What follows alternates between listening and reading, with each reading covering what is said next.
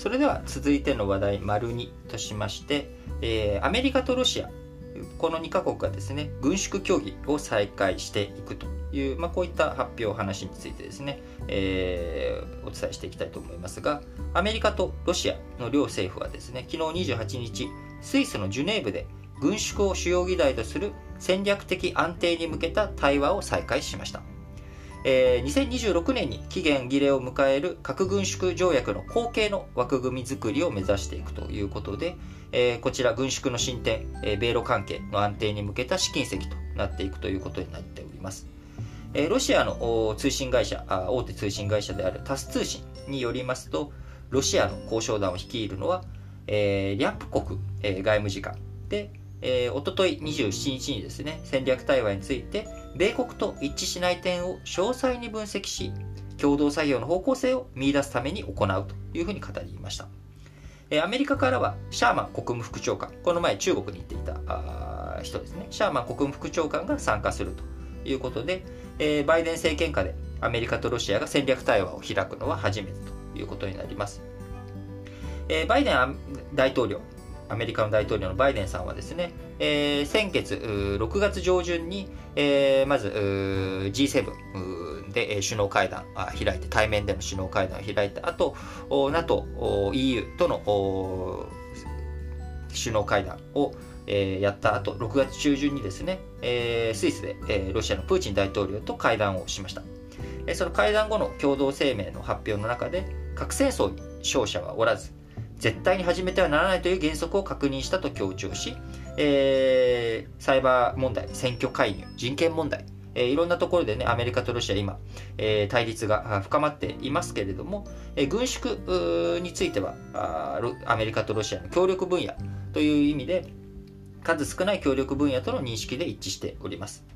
えー、もともとトランプ大統領時代にですね、えーあえーと、もうちょっと経緯を前にしていくと、Strategic Arms Reduction Treaty っていう、えー、戦略兵器削減条約というもの、こちらアメリカと旧ソ連の間で結ばれてきておりました。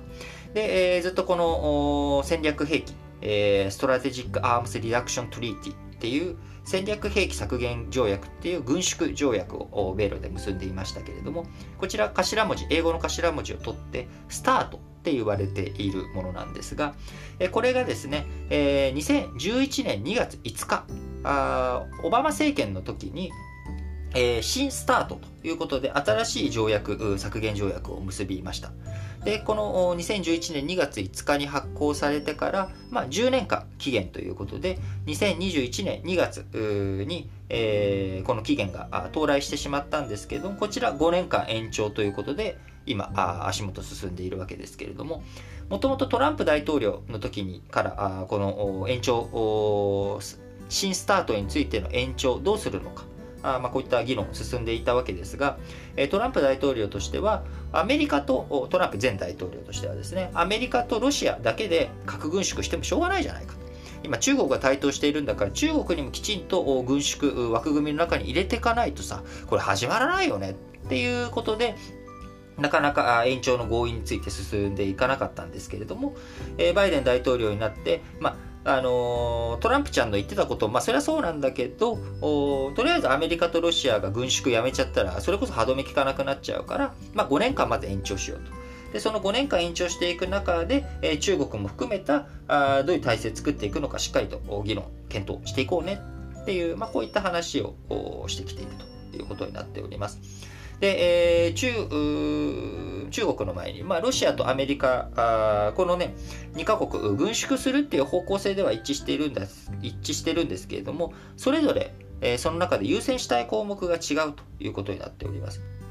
えー、アメリカとしては、えー、射程の短い戦術核兵器、こちらの制限を訴えていて、えー、というのも、ロシアがえー、こういった戦術核、まああのー、弾道ミサイルっていうよりかは小型で近距離を攻撃するようなミサイル、えー、これをですね増強すると東欧諸国東ヨーロッパの国々は威嚇ロシア距離が近いんでね、これを威嚇する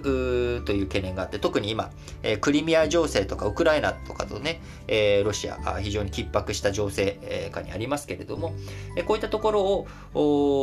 こう、「おいお前いいのかよ」って俺に逆らうとこう核ミサイル使っちゃうかもしれないぜっていうような、えー、脅迫をするっていう意味では弾道ミサイルよりももう全然近い距離で、えー、ロシアとしてはいいわけですよね。なのでアメリカとしてはそのロシアの近い距離の戦術核ミサイルをどうにか封じ込めたいっていうのが優先順位として高い。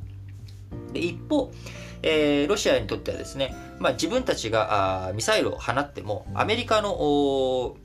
こうミサイル防衛システムこれがバーッと稼働されてしまうと、まあ、自分の核兵器ほとんど無力化されてしまうというような危険性可能性もあるのでロシアとしてはアメリカに強みがあるとされているミサイル防衛システム。こちらの制限を主張すると。いうようなことになっており優先順位、えー、アメリカとロシアで違うため、えー、核軍縮っていう、えー、大筋の方向性、え、軍縮っていう方向性については異論がなくてもどの順番で何から優先してやっていきますかっていうところで対立